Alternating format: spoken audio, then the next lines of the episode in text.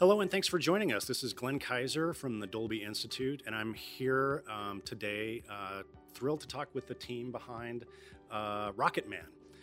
And today at the table we have with us Danny Sheehan, who is the supervising sound editor, Mike Collins, who is the supervising sound editor and re-recording mixer, Mike Prestwood-Smith, also a re-recording mixer, and especially lucky to have Chris Dickens with us today, who is the picture editor on the film. So welcome, gentlemen. Welcome to Los Angeles. Thank you. So Rocket Man, obviously, it's a biographical musical film based on the life of Elton John, and it follows John from his very early days of his youth up through the meteoric rise of his musical career, and then in a sort of a progression that we've come to know and love. He has his trials and tribulations with fame and drugs and fast living, and then there's a redemption story at the end. I think one of the things that's really remarkable about Rocket Man is the tone and the way it decides to use Elton John's music, which is, as opposed to some other movies that have come out recently, right, in the genre, it's more of a movie musical. So you've got very stylized treatments of Elton John's songs, which are kind of used almost as score for the emotions of the movie. You've got other people than Elton John singing his songs in the narrative flow of the picture, and it's almost treated like a fantasy. So I'm kind of curious for you, Chris, was that always part of the concept of the film in terms of the script writing, that the songs would be used in this very sort of fantastical manner? Yes, pretty much. Although I read a version of the script about a year before the film was actually made, and it still had that, but to a slightly lesser extent. But it was that the intention was always for the songs to illustrate his life in a particular way, and that would be used not necessarily at the times that he wrote them in his life. They were used wherever they were applicable to a certain situation, and that was always the case, and that was what attracted me to the project. And then secondly, the way that they were used to illustrate was always a slightly fantastical, had an element, but that got pushed more and more during the, as the script developed and then during the production. And for me, that is the most exciting thing about this film, because for an editor, that gives you a whole lot of opportunities to, be creative with both the picture editing, the sound, the way you use music, and all of those things. So it was always part of its DNA. It just got pushed, and I'm sure we'll talk about the details of that as we just got pushed more into that direction as we got into the editing and that part of it. Yeah, I've got lots of questions about specific sequences, but I'm kind of curious from like a basic workflow standpoint. Typically with even a big studio picture, the sound team comes in relatively late in the process, but obviously that's not going to work on a movie like this. So can you guys talk a little bit about at what point you became involved, and I presume that there was a big pre-record process that happened before the shoot? Yeah, I mean, Giles Martin was hired to produce the music. Once they'd settled on Taron as the lead, and I think they did quite a few tests with Taron to make sure that was all going to work. And then so he started the pre-records way before the shoot, so that they were all ready to go when the shoot fired up. And he saw the project all the way through. And actually, it's a shame he's not here, because he brought an immense amount to it. He had to construct not only just re-record the songs and get Taron's vocal in line, but also then orchestrate a sort of cinematic version of those songs around it, all the whilst sort of evolving it with the cut as it went along. Whilst we were changing it. Yeah. So he was very early on, with that, and you guys were on early with the records and stuff with Taron particularly, weren't you? Yeah, but yeah. I didn't really get into it until we didn't even tempt this film, did we? We just not till no, not really. There was a couple of early temps, maybe a couple. You wasn't around, you wasn't available at the time, but they were kind of pretty advanced. Yeah. In terms of temps, yeah.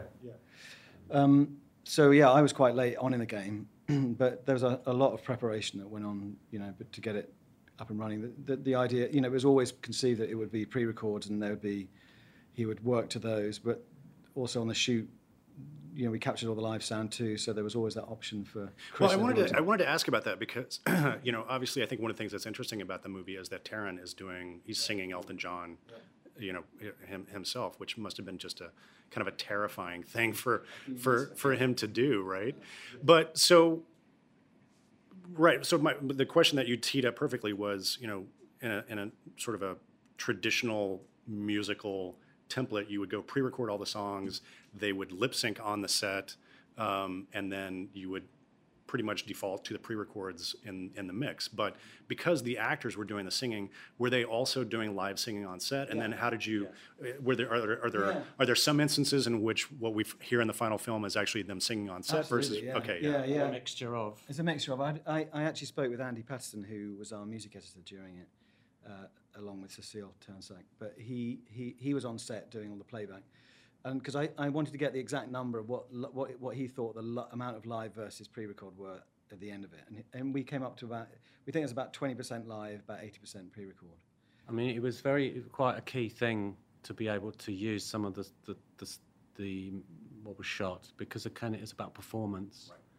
Because with a pre-record, you have a limit to where you can go with that, and so if you can tap into, even if actually you don't use it in the mix, you can tap into what was actually happening with the performance on the floor, which is what I worked with the whole time. And then, of course, Giles and his team went back and re-recorded Taron's vocals again later to the picture, to the new picture edit. So there was an opportunity. Oh, so there's a whole nother. Oh, yeah. Absolutely, classes, yeah. Absolutely. Maybe several. There's a whole, the way that this film operated in terms of its, was never, nothing was finished. There was no playbook. No, right. Exactly.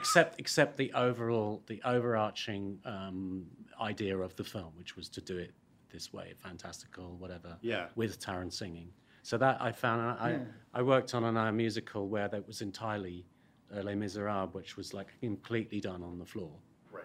And that was the intention, i.e., to get the rawness of all performance. All the live singing. But in the end, it was not.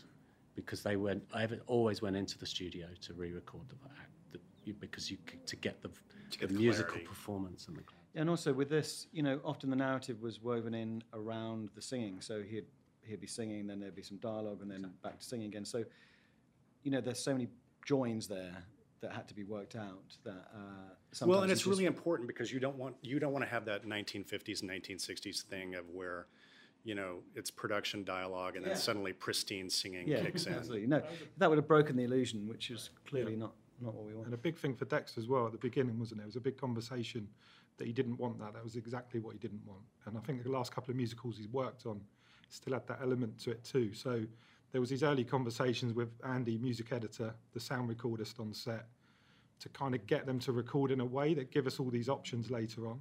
So what would be the kind of production sound? Even if there was playback, they were still recording everything, so we could kind of use that later for even matching ADR. It's very important to have access to that. Yeah, the actual live. And sometimes he would go off kilter a bit, so he'll do a few playback takes, and then there'll be takes where he just kind of went solo. So even within there was pieces that we could grab, be it a little smile or a breath or just anything that could then be tied into the post-records or some of the pre-records. And so kind of giving all that stuff to Mike, so he's got all those options to mix. It was a real key thing, actually, that. Yeah. Andy Patterson's actually a musician himself, and for some of the takes, he would play a keyboard on set and feed into Taron's ear, so Taron could just kind of freestyle a little bit more. So that was another aspect of it as well. It was some of the songs were done like that completely. I think I Want Love was done just with a piano accompaniment, and so we had. And your song, I think, was your song. Well, your song is a really beautiful example of just like it's just Elton singing, almost live, as it was. It was shot like that. I'm not sure that I really buy that was the creative process for how that song was written. You know, just open up the sheet with the lyrics, and it just flows right out in one continuous take. I said that to David, Elton's husband. Sure, David Furnish, and he said. Because he had told us to make it longer, because he says that wasn't what the creative process was. He said I make it longer, and I did. I put in like a 40 seconds in where he's finding the song and all this. It was absolutely brilliant, I thought. He showed it to Elton, and he said, "No, that isn't how it was. It happened very quickly." Is that right? Yeah. So that who knows what the absolute truth is, because he may be just preserving the myth. His own myth, but it may well be. But and of course we weren't there, so we don't know, do we? But at a certain level, I mean, it's a fun thing. It's a fun thing to talk about. But at a certain level, it doesn't really matter, because One of the things I love about this movie is that, you know, right from the first 10 minutes, you set this fantastical tone. I'm thinking about that flashback that goes into, is it The Bitch's Back? Yeah. Right, yeah, the opening. Right, yeah. And everybody's singing, and you've got a dance number on the streets, and it's sort of like, I like to talk, I usually with artists, I end up talking about the first 10 minutes and the decisions that you make as artists to kind of set the world, mm-hmm. and set the rules of the cinematic language that you're going to use to tell the story. And from that, at that point, you're sort of like, okay, now I understand that this is going to be very fantastical in tone, so I don't need to take things literally. So yeah, it was a very powerful way to open the film. Yeah, I think you mentioned just recently the kitchen sink versus. It was a problematic part of the film. The opening. It was very hard to get right, and we can talk about the key to it. It was because you have to set the tone, right? And even sometimes even more than story, you need to set the tone up there, and that is to do with what's happening on the soundtrack, the music, this and that. And it was always sort of planned as a sequence where he burst into the rehab room, and then the boy, his younger self, would interrupt that. Right. But we had issues with it in that he would do that. He burst into the room, but it was too realistic, and it just felt like we were going into a slightly more, you know, a realistic world. And even when the little boy came in, it was problematic because, rather than Taron singing the first bars of the song, it was the little boy, right? Mm-hmm. And we had major issues with that. With people, when we had screenings of people that didn't think it worked very well, and so was it because it wasn't quite fantastical enough, or what was that? What was the issue? It was also, but a combination of things that didn't sit right, and in terms of how you started off, and Taron had a few lines that he sung a cappella or with a little bit. And then the boy came in and interrupted that, which is, if you think about it, you've just had a chance to hear your star singing. Sure. And then you cut it off with a boy who's actually singing in a different register, and it's not as beautiful. So we reshot it. We redid that sequence, and we had Taron sing the whole of the first part of the song, and then the boy appears in a different way. Mm. And then, therefore, he recorded that live, and then the score was sort of written underneath. Yeah, it was a mixture of things. So on production, I think with that particular song, he started on production. Yeah. So that's how he started singing, and then he went across to possibly some post, I think, for the new pickups, mm-hmm. and then back to the old pre-record, and then a mixture of things throughout. Oh, so you were throwing everything at the wall that you had, more right? or less. Yeah, you're using all the pre-records and the like. That's interesting. I mean, and it's also that beginning shows you what's going on with we made it extremely fantastic. He bursts through in his sequins, and he's coming down the corridor, sure. and it's mad, loud. You got that long sequence where he walks down the hallway. Yeah, so loud, yeah. You're expecting him to burst out on stage or something like that, and he doesn't. Yeah. He's in a room with 8 people, and it's rehab. Yeah. So of course that's a joke, that's a funny moment, but which is produced by the soundtrack. Yeah. You know, the way that mm-hmm. you operate, all the decisions we made were about that. So immediately you set in motion in people's minds, okay, this is a different experience. Sure. And when they're used to that, you can then go into different places. Also, wasn't that sequence quite a bit longer, The Bitches Back, for a while? I'm afraid, yeah. Well, yes, it was longer, and we had to cut. I think we cut it down a bit much. But in a way, it could have felt too front-heavy with the choreographed number and stuff. So I think it was indicative of the whole film, like pacing and all of those things. It's crucial to set that up. Yeah, and you don't have to fire all your ammunition in the first sequence because you've got. I'm also thinking about just the brilliant sequence at the Troubadour with Crocodile Rock, right, where literally the audience starts to levitate off the ground, and it's a wonderful sort of visual metaphor for the excitement that they're. So, Danny and Matt, I want to ask you, sort of given this fantastical treatment and the tone of the film, what kind of possibilities did that open up for you from a sound design perspective in terms of? You know, ambiences, backgrounds, sound effects, that sort of thing. Yeah, I think sort of quite an important aspect of the film is how much you keep in touch with reality through the fantastical moments and how you drift into those. So that was probably quite a big focus in terms of the design and just what you heard and how much of the real world you heard, because whenever wanted to distract from the music, that was always a driving force. So it was trying to keep people in touch with the scene because the songs were narrative. It wasn't a song in a score in a conventional sense where you're sat there as a viewer listening to it. It's trying to keep you in that scene with the character that's singing, so keep it feeling real without it being clashing or distracting. So that was kind of a general thing in terms of the approach, and then sometimes concentrating on the fantastical and trying to heighten that. So that was generally the decisions we were taking. To unify them. It was also, wasn't it? It was so that you weren't jumping from one to another. And yeah, so the transitions, but generally when the sound design was playing with the music, it was trying to make it feel part of it, so they lived together.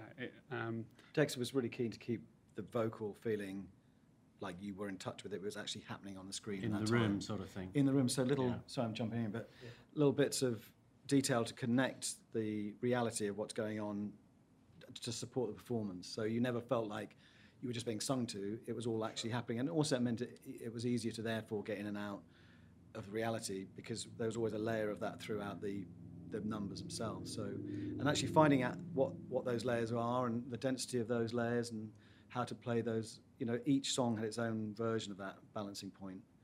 And it was finding that, yeah, that balancing definitely. Point as much yeah. as anything. I think I heard an interview that you did where you were talking about sound in terms of sometimes what we do is the sound of what the characters hear in the scene, and the music is the sound that the viewer hears in the scene. And I think this kind of turned it on its head a little bit, where the music was what the character was hearing as well, so therefore sort of influenced what we were trying to do as well. So that's definitely made it quite interesting. What I observed with the soundtrack, which I thought for me was a really interesting thing, is how the music way of mixing and the film way of mixing is kind of met.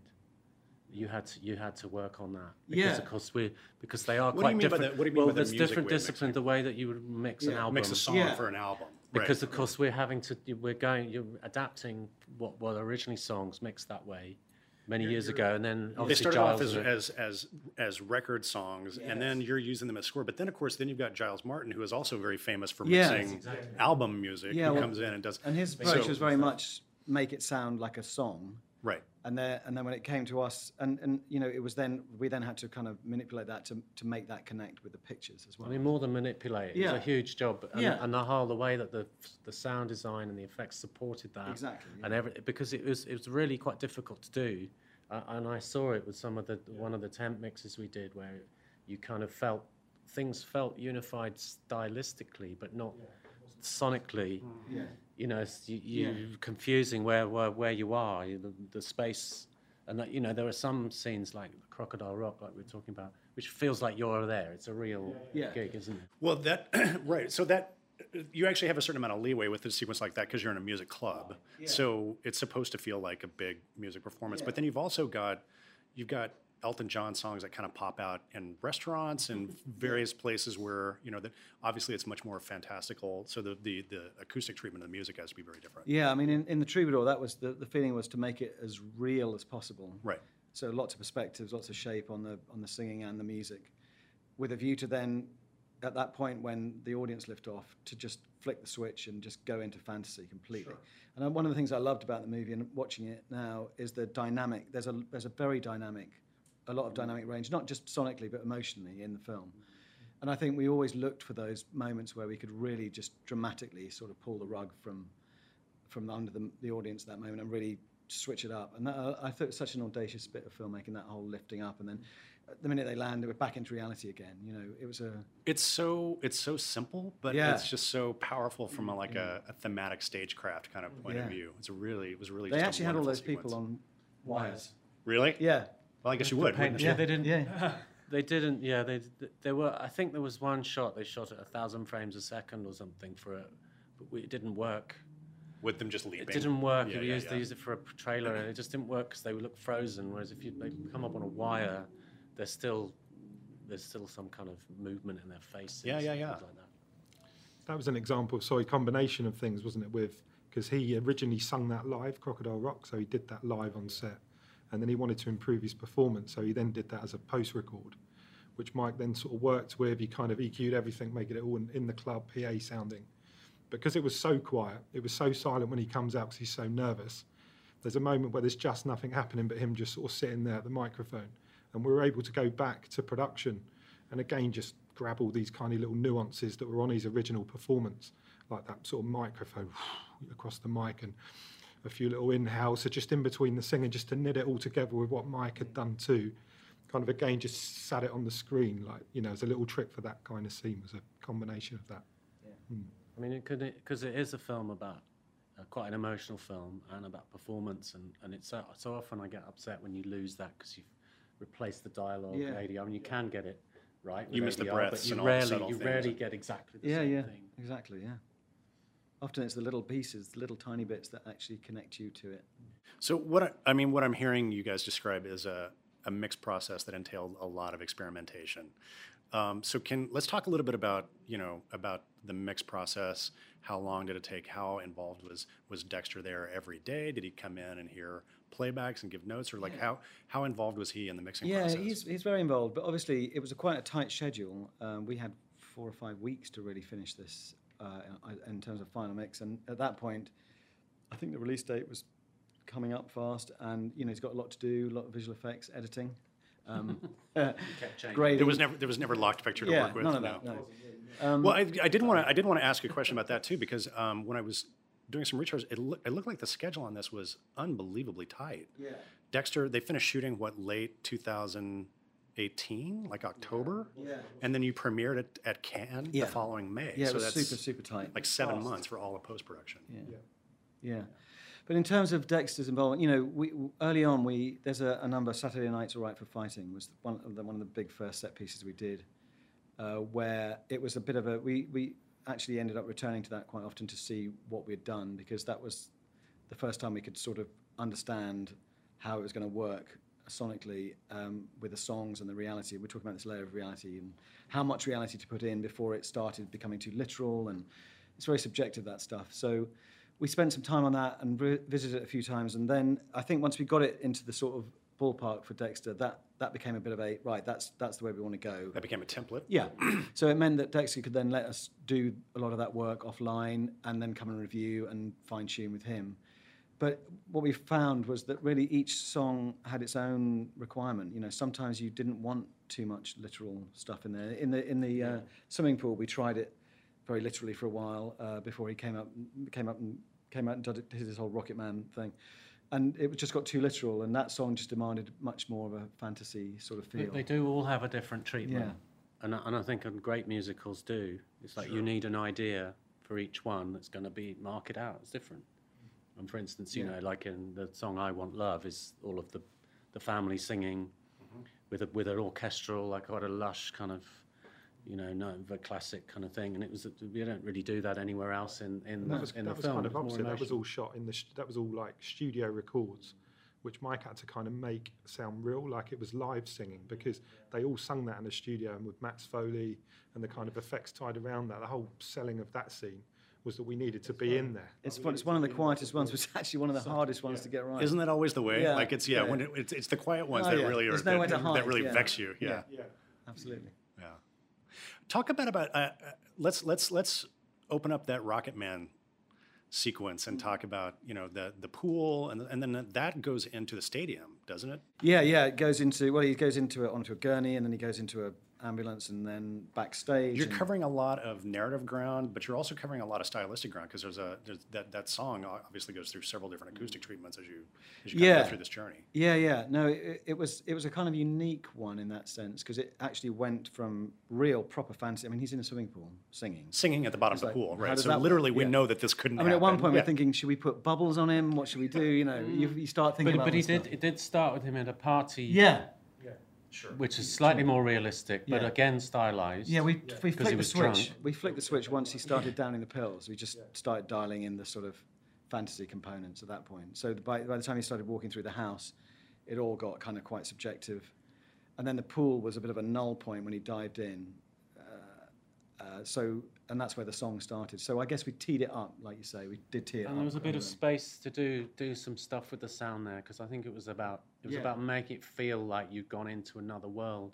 Yeah. It's like a pivotal part of the film where he meets his younger self again underwater. So you had to feel like you were there. And from a sound perspective, quite literally, you know, when your main character downs a fistful of pills, it gives you a remarkable opportunity to introduce some subjectivity into the soundtrack, right? from experience. Yeah. The pills. Yeah, I think throughout really it's his imagination coming into the story and those constant shifts that gave the sound sort of opportunities to go with that.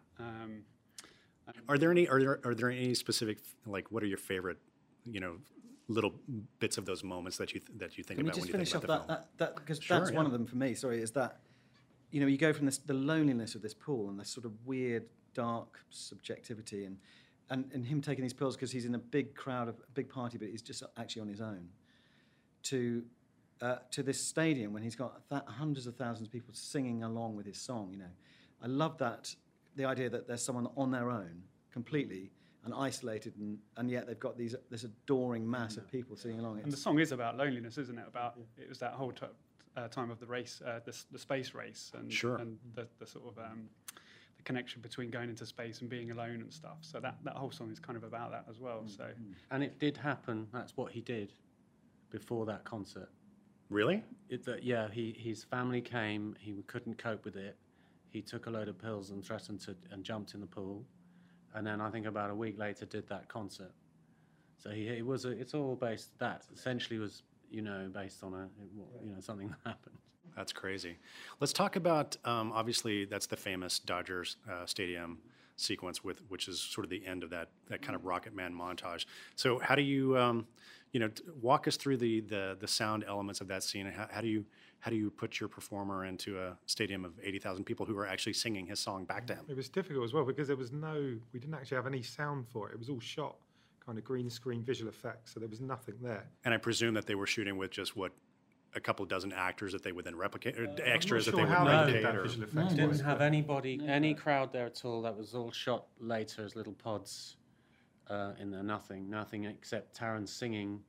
Yeah. No, not even that. I think it was all playback, that one. Yeah, no, it wasn't. It was all playback, yeah. None of it is real, obviously. And it all had to be recreated. We did get in touch with Elton John's team because he was touring at the time to see if we could go with microphones and record like them. Record the crowd? Yeah. Because, of course, the crowd sings back to him at his shows, right? Yeah, there's a big moment where they all come out and he's listening, he's standing on the stage, you know, not kind of going like that, but it is a bit like, that's what carries that little section. And so we had to build that up. Matt went on location and recorded There was a scene that we were going to shoot, that they were going to shoot, and it didn't make the film. But there was 200 extras, so Matt went down and shot some of that. We kind of got crowd guys in to do it, and just built layers and layers and layers up. And then Mike obviously mixed that to get that sound in the stadium. But that was a moment where Dexter, I remember watching it, and he was kind of like, "That's like," it was just really good. It landed, didn't it, at one point. But also you've got the song, but because even though it sounds real, it's actually not actually what's going on, is it? It's the feeling of because the music's playing, but not necessarily how it would sound at that gig. No, that was it. It's one of those funny ones that sort of sit between both worlds. It's because it's come from this fantasy. You couldn't then suddenly get all super literal. And also, I didn't want to lose scale at that point. For me, that's kind of the apex of the film. Yeah, it is, yeah.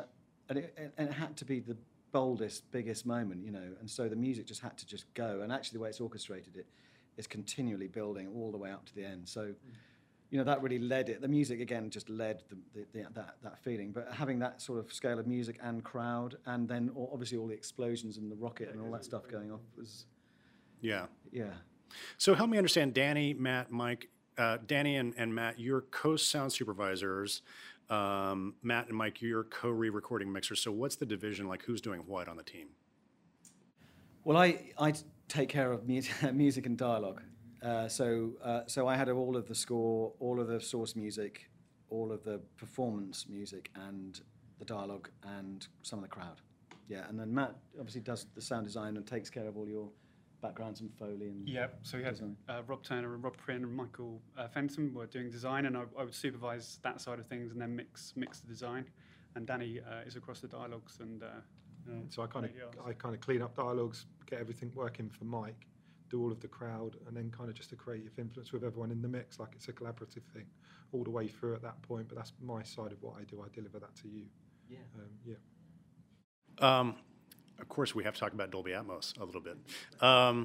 This is a great Atmos track, and especially I think the music gave you guys some wonderful opportunities to play very creatively. But I wanted to back up a little bit because I know that Giles Martin did a lot of the pre-records at Abbey Road, and they utilized the Dolby Atmos room at Abbey Road, right? Yeah. So tell me a little bit about how that worked and how useful that was for you in terms of using Atmos in the final mix. Yeah, quite early on, I spoke to Giles and we spoke about the workflow and how we're going to do it. And I said they were going to do a mix of the music prior to the final mix.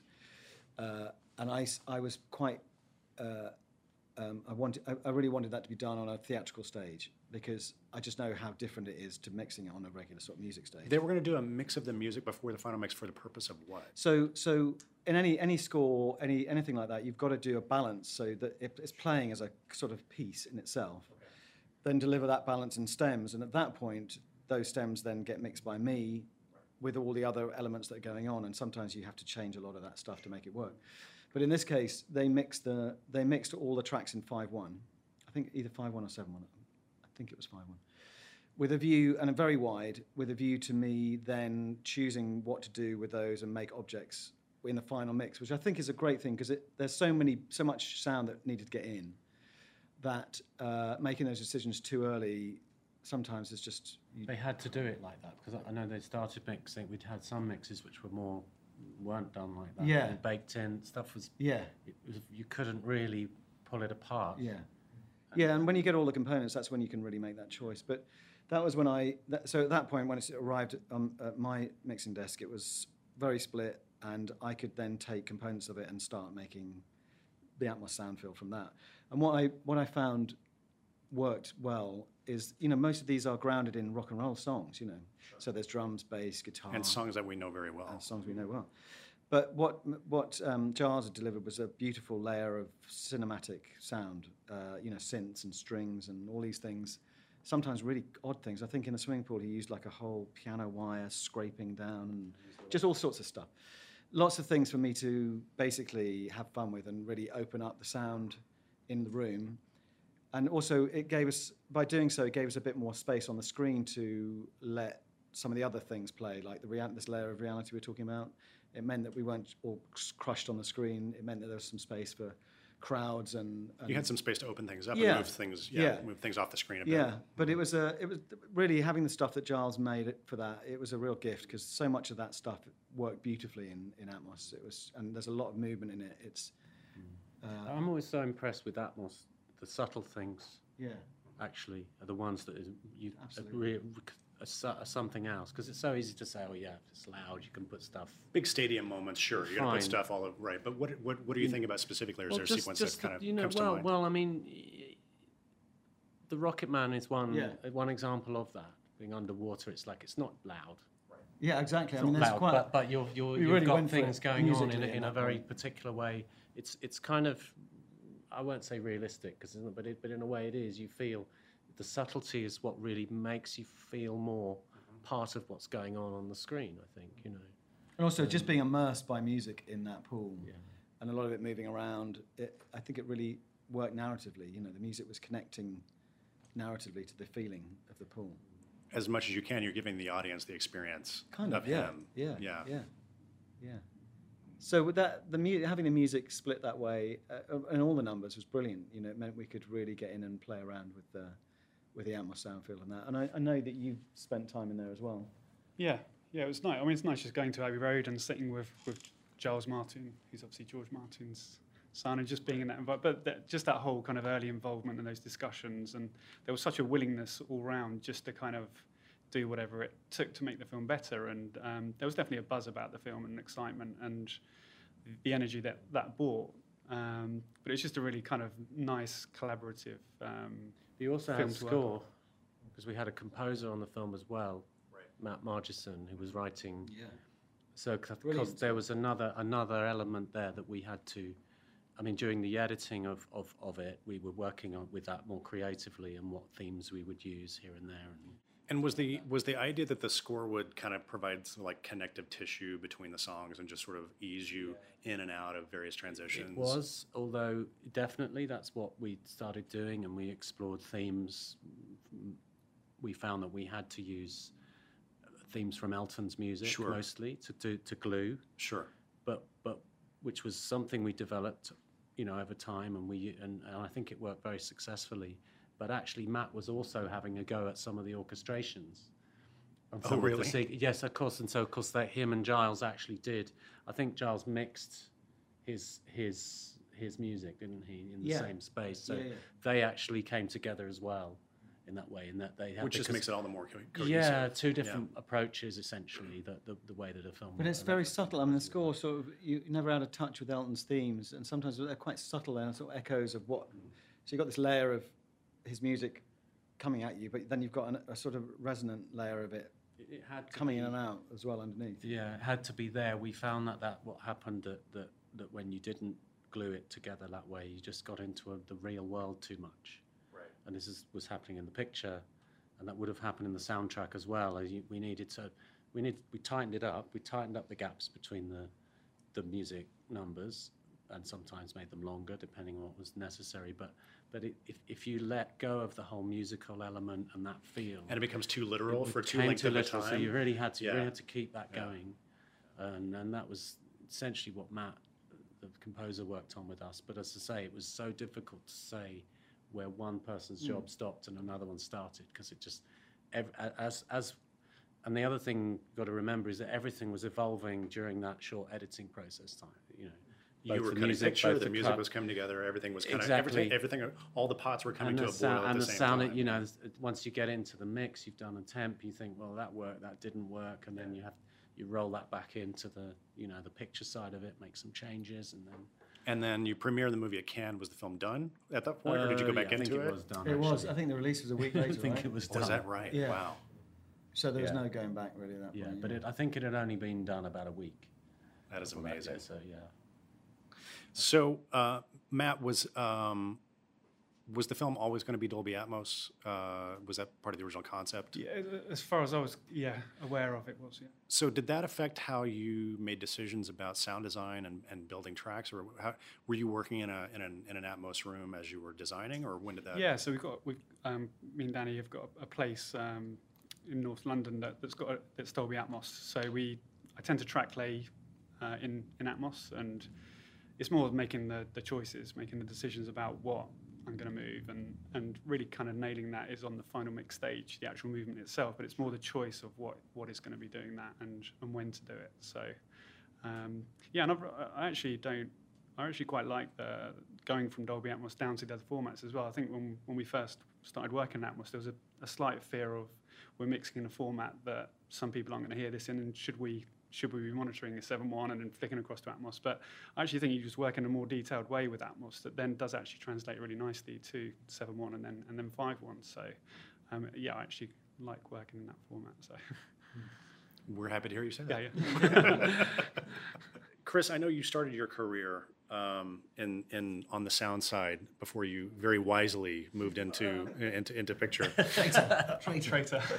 But I'm curious. I mean, obviously that gives you a vocabulary to talk with these guys and just a different way of maybe thinking about how they're working. Like, so how does that experience change how you work with the sound team, and do you bring them in earlier than other picture editors? Maybe. I mean, I don't have a very technical. That's the one area I can't really converse. But I was always into sound and music, always into it as part of the editing process. So I suppose because what I'm interested in, and essentially it's what the art of filmmaking is how they work together. It's how sound and picture and music function, that what you hear, what you don't hear, and that allows you to feel emotions, tell a story. And, you know, like when Elton's fished out of the water, do you hear the people? Do you not hear them? How much? You know, this is all those things really can produce incredible reactions, and like silence in a cinema. You don't often get it, but it's an incredible thing. You just have to have nothing. It's so rare, and then maybe bring sounds in. So I'm very, very interested in that, the dynamics of it, not so much the technical side of it. And so that's, I suppose, what it is. I would love to get sound on early as possible, but there just normally isn't the money. Sure. So I try and scratch it together with my team, you have to have the will, the director and producers have to be with you on that.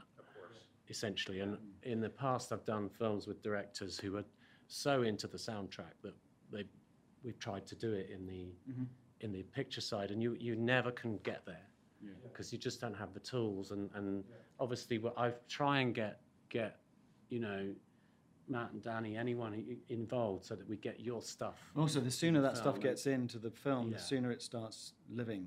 In exactly, and then we all own it rather than that. The terrible thing happens with, you know, we've done something in the cutting room and then it gets replaced because you replace it because it maybe isn't very good or not good enough. But we don't. We haven't. That's what you've been living with. And I can deal with that, but like often directors can't deal with the change, which is that's when it's problematic. And I really liked, I mean, having said this, I love to be able to, what I really love, it's a magical moment, is you've been working on a picture of a film and you've been doing, and it's when you get on the stage for the first time, you hear it. Still magical. It's magic. It's like the film coming back from the lab, the you know, it's like that. It's like, what are you going to get? Right.